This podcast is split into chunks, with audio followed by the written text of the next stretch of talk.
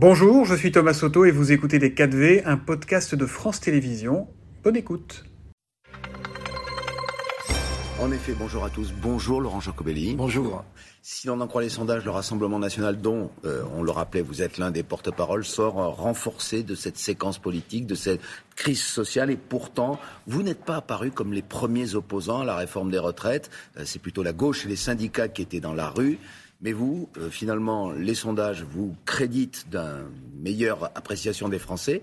Car cette réforme, en fait, vous, vous l'acceptez. Vous, vous en acceptez en tout cas la légalité. Oui, attention à ce que l'on dit. Effectivement, on reconnaît que la réforme est aujourd'hui euh, légale. Le Conseil constitutionnel, sur la forme en tout cas, a dit euh, euh, elle peut être appliquée, mais je vous rassure, si nous arrivons au pouvoir, nous reviendrons sur cette réforme des retraites. Si les Français nous créditent du fait que nous sommes les meilleurs opposants à cette retraite et donc la force d'alternance la plus crédible, c'est parce que je crois notre attitude a été remarquée par nos compatriotes pendant cette séquence. Nous nous sommes opposés à toutes les étapes à cette réforme. D'abord en demandant une motion référendaire pour que les Français puissent se prononcer. Je rappelle que c'est la gauche NUPES qui a refusé de la voter parce qu'elle venait du Rassemblement national. Ensuite, nous avons voté toutes les motions de censure et jusqu'au bout, nous nous sommes opposés par des amendements, par des prises de position. Et les Français ne sont pas dupes. On ne fait pas l'opposition en montant sur les sables, sur les tables, pardon, en criant fort comme le fait la NUPES. Euh, et donc, ils ont, euh, je crois, vu que nous étions un pôle de stabilité, de permanence et de fermeté dans notre résolution contre cette réforme. Vous dites que vous reviendrez sur cette réforme. Si Marine Le Pen remporte l'élection présidentielle en 2020, est-ce que c'est un engagement qu'elle prend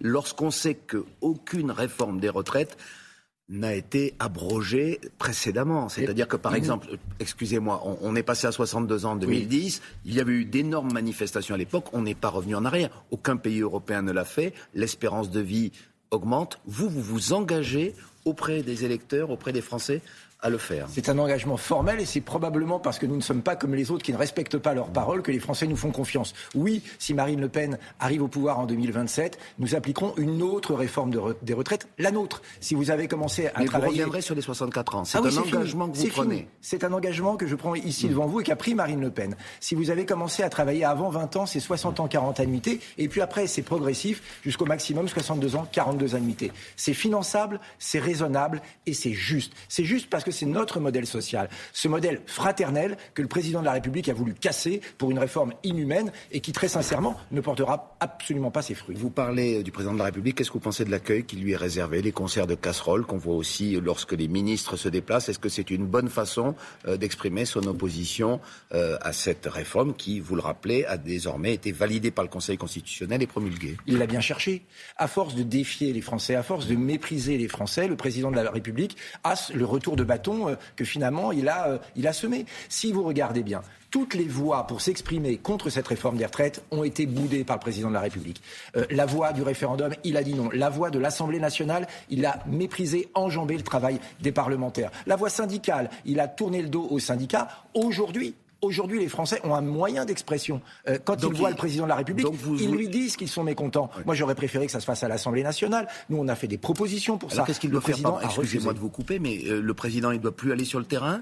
Euh, il doit rester, comme le, lui ont reproché certains, planqué à l'Élysée. Qu'est-ce que vous lui conseilleriez, même si ce n'est pas votre rôle Est-ce que vous lui accordez au moins le disons le courage ou en tout cas le, euh, la détermination à aller parler aux Français, même ceux qui, même ceux qui l'insultent aujourd'hui. Il, était temps. Vous savez, en général, on parle aux Français avant de prendre une mesure et une réforme, pas après. Euh, vous savez, je ne vais pas lui donner un conseil parce que je crois qu'il écoute les conseils de personne. Il est euh, têtu et obtus. Mais le président de la République a aujourd'hui que trois solutions. Soit il dissout l'Assemblée nationale pour avoir une nouvelle majorité en France, Soit il va au référendum pour savoir ce que les Français veulent vraiment sur cette réforme des retraites, et mon petit doigt me dit qu'ils n'en veulent pas, soit il démissionne. En dehors de tout cela, c'est du marketing. Aller discuter, ça ne sert à rien. Mais il nous refait le coup du grand débat, euh, de la psychologie, de la psychothérapie de groupe. Les Français n'ont pas besoin de ça. Ça marché, le grand débat. Écoutez, euh, si vous voulez, mais euh, dans les résultats, on n'a toujours pas le référendum d'initiative citoyenne et on a toujours des problèmes de pouvoir d'achat. Bref, on a, on a, un président de la République qui fait un peu comme, comme Coluche. Hein. Expliquez-moi ce dont vous avez besoin, je vous expliquerai comment vous en passez. C'est pas ça dont on a besoin. On a besoin d'un président de la République qui prend des mesures aujourd'hui concrètes pour aider les Français, les Français qui souffrent, hein, qui souffrent de la violence dans les rues, qui souffrent de l'inflation qui souffrent euh, de euh, l'insécurité et de euh, l'immigration massive. Il faut les aider. Le président leur tourne dos. Néanmoins, vous, au Rassemblement national, vous restez toujours un pas de côté de, ces de, ces manifestations, à côté de ces manifestations, pardon, par exemple, le 1er mai, vous ne serez pas euh, dans les défilés avec les syndicats, vous organiserez d'autres rassemblements. Pourquoi cette euh, séparation entre vous et euh, les autres leaders? Alors, il ne vous a pas échappé que le Rassemblement national est un parti politique, pas un syndicat. Le rôle les partis politiques de gauche sont dans la rue. Oui, mais c'est bien le problème. Le parti politique de gauche ont renoncé au travail parlementaire, ils ont renoncé aux institutions. eux, par contre, ils sont bien dans la rue. Ben, nous, on est, en tant que parti politique, plus utile probablement à l'Assemblée nationale. Mais si les Français veulent manifester, ils ont le droit et ils ont la légitimité de le faire parce que cette réforme est injuste. Nous, le 1er mai, nous ferons la fête de la nation au Havre. Pourquoi? Parce que c'est en retrouvant ce sens de la nation qu'on aidera les Français, en réindustrialisant la France, en rapatriant les emplois. C'est comme ça qu'on donnera du travail aux Français et des cotisations pour la retraite. Voilà notre manière à nous de manifester. On évoque les manifestations. Est-ce que vous considérez dans votre parti que la réponse policière est adaptée, proportionnée Est-ce que vous parlez au RN de violence policière, comme le fait, euh, encore une fois, la gauche et, certaines associations comme la Ligue des droits de l'homme? il y, a deux extrêmes à éviter. Euh, d'abord, de euh, mobiliser les Français contre les Français, les policiers contre les manifestants. On voit bien que le gouvernement se sert de ça pour créer un, climat un peu délétère, pour faire passer sa réforme des retraites au second plan et que les Français oublient un peu. Et puis, un, un deuxième écueil, dire tous les policiers sont violents. Je ne parle pas, nous ne parlons pas de violence policière. Il peut y avoir des écarts, mais auquel cas, les policiers seront jugés. les policiers il faut arrêter maintenant de les stigmatiser, du sommet de l'État euh, jusqu'à certains partis politiques qui nous expliquent que la police tue. Il faut maintenant respecter tout le monde, les Français qui manifestent et les policiers qui font leur métier. Vous savez, les policiers devront travailler deux ans de plus, eux aussi, et ils sont concernés au premier chef. Vous avez parlé du pouvoir d'achat, euh, la principale préoccupation des Français. Euh, comment vous jugez ce qu'a annoncé Bruno Le Maire hier? Ben, Je vous vois sourire, mais enfin, il a quand même annoncé la prolongation du bouclier tarifaire pour l'électricité jusqu'à 2024. Ça coûte des crédits à l'État. Pour vous, ce n'est pas une mesure euh, suffisante? C'est du vent? C'est quand même quelque chose qui va dans le bon sens? C'est déjà quelque chose. Il, faut, il faut noter quand même qu'à partir de fin juin, plus de bouclier sur le gaz. Hein. donc un certain nombre de Français verront dont le prix, dont le prix, dont les cours sur le marché mondial baissent. Il on verra bien. préciser. On verra bien. C'est le cas aujourd'hui. Aujourd'hui, l'énergie, les coûts de l'énergie explosent les coûts de l'alimentation explosent. Il faut le dire aussi, parce que c'est un souci des Français. Hein. Quand le prix du riz augmente de 28%, des pâtes de plus 20%, la viande de 30%, c'est difficile.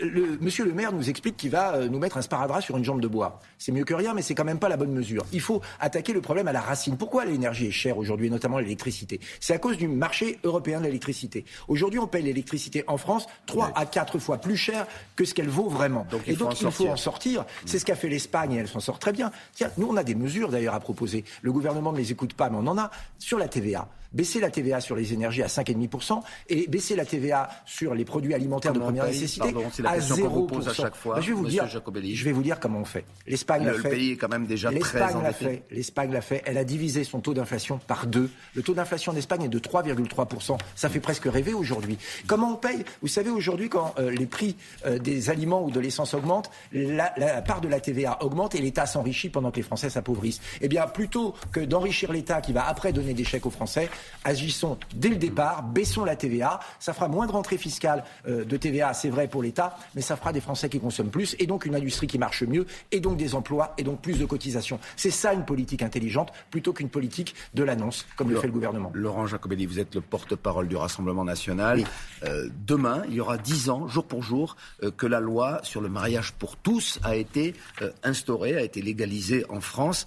On entend beaucoup de mea culpa au sein euh, de la droite, notamment des leaders qui regrettent, euh, Jean-François Copé, Gérald Darmanin, qui était à l'époque euh, à l'UMP, d'avoir voté contre cette loi. Au Rassemblement national, Marine Le Pen n'avait pas participé aux manifestations, mais il y avait quand même une majorité de députés, d'élus en tout cas, qui étaient contre cette loi. Qu'est-ce que vous dites Vous aussi, vous vous êtes trompé à l'époque Mais vous savez, ce sont des questions euh, sociales, sociétales, que chacun mm. juge euh, à l'aune de son expérience, de ce en quoi il croit. Euh, nous, en général, sur ces questions-là, on appelle à la fois au référendum, parce que ça concerne toute la société française, et à la liberté de vote pour nos élus. Mais aujourd'hui, ce mariage... La ligne? que, feriez-vous À l'époque, nous étions pour un Pax renforcé, c'est-à-dire qu'il y ait exactement les mêmes droits, mais que le mot mariage ne soit pas forcément utilisé. Aujourd'hui, c'est fait, il n'y a pas de problème, on continue comme ça, on ne reviendra pas sur cette loi, c'est très clair. Vous ne reviendrez pas sur cette loi non. on avait entendu, il y avait des manifestations à l'époque à la auxquelles participait notamment la nièce de Marine Le Pen, Marion Maréchal. avec des propos parfois homophobes qui avaient été entendus dans les cortèges. Est-ce que vous regrettez cette l'ambiance qu'il y a pu avoir à cette époque je, ne crois pas qu'elle ait prononcé. Non, pas, pas, elle du tout. Hein, je ne fais pas d'amalgame. Mais dans des cortèges, on avait entendu. Euh, Appelez-la et posez-lui la question. Elle n'est plus chez nous. Moi, je vous donne la, position de notre parti. Euh, évidemment, nous ne reviendrons pas sur cette loi. Il y a eu un moment de débat en France sur la question de savoir si on devait adopter ou pas le, le mariage pour tous les couples. La question a été tranchée, dont acte, il n'y a pas de problème aujourd'hui, des gens vivent heureux comme ça, les Français l'ont accepté, on ne va pas aller chercher des problèmes là où il n'y en a pas. Eh bien, on vous a entendu ce matin, merci beaucoup. Merci Laurent Jacobelli, député de Moselle et porte-parole du Rassemblement National. C'était Les 4V, un podcast de France Télévisions. S'il vous a plu, n'hésitez surtout pas à vous abonner. Vous pouvez également retrouver tous les replays en vidéo sur France.tv.